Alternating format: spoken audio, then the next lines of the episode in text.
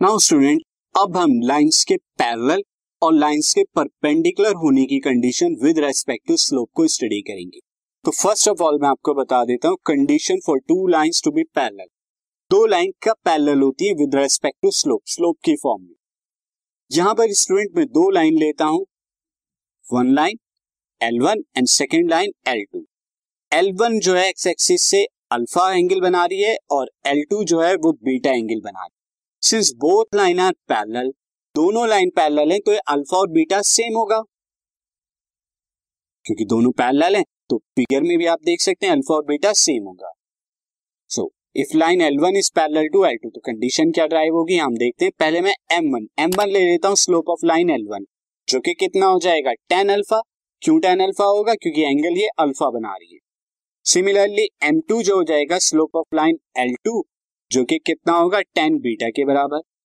Now since आप जानते हैं कि alpha is equal to beta alpha beta के इक्वल है तो tan alpha is equal to tan beta हो जाएगा। दैट इज़ आपने यहाँ पे देखा M one is equal to M two तो कंडीशन यहाँ पर क्या है student M one is equal to M two यानी slope of both line are equal if they are parallel तो दो लाइन अगर पैरेलल होती हैं तो उनके स्लोप भी इक्वल होते हैं। क्यों? क्योंकि एक्स एक्सिस से वो सेम एंगल बनाती है। अब हम स्टूडेंट देखेंगे व्हेन लाइन आर परपेंडिकुलर जब दो लाइन परपेंडिकुलर होती है, तब कंडीशन क्या होती है परपेंडिकुलर होने की? तो यहाँ पर मैंने अगेन L1 और L2 लाइन ली है और अब की बार वो दोनों परपेंडिकुलर है, एक दूसरे को 90 डिग्री पर कट करती है।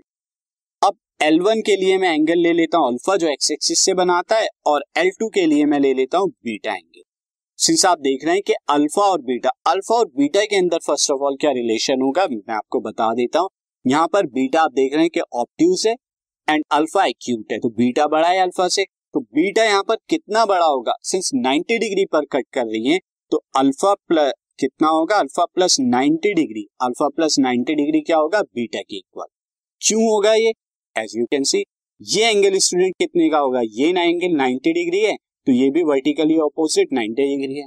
अब आप एक्सटीरियर एंगल जानते हैं कि बीटा यहाँ पर क्या बन रहा है? अगर मैं इस एंगल का नाम दे दूँ ए बी सी तो ए बी सी में ये बीटा एंगल एक्सटीरियर है तो बीटा एंगल क्या होगा? 90 प्लस अल्फ़ा के इक्वल होगा वही कंडीशन मैंने यहाँ पर लिखी है।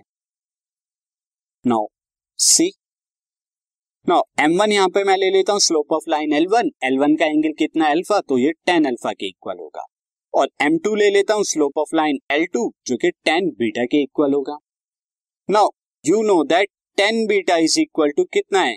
बीटा को मैं क्या लिख सकता हूँ? यहाँ पर आप देख सकते हैं अल्फ़ा प्लस नाइनटी तो tan beta is equal to alpha plus ninety और टेन नाइनटी प्लस अल्फ़ा यानी टेन नाइनटी प्लस थीटा क्या होता है? माइनस कॉट थीटा यानी थीटा यहाँ पर कितना है? अल्फ़ा तो माइनस कॉट अल्फ़ा आ गया.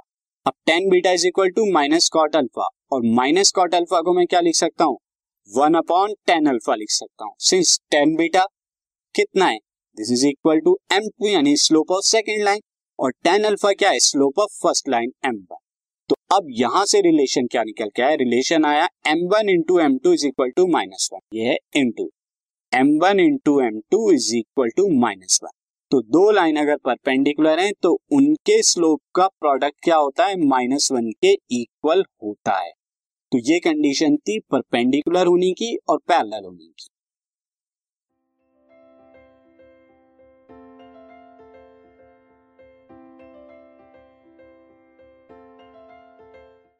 This podcast is brought you by Hubhopper Shiksha Abhiyan अगर आपको ये पॉडकास्ट पसंद आया तो प्लीज़ लाइक शेयर और सब्सक्राइब करें और वीडियो क्लासेस के लिए शिक्षा अभियान के यूट्यूब चैनल पर जाएँ।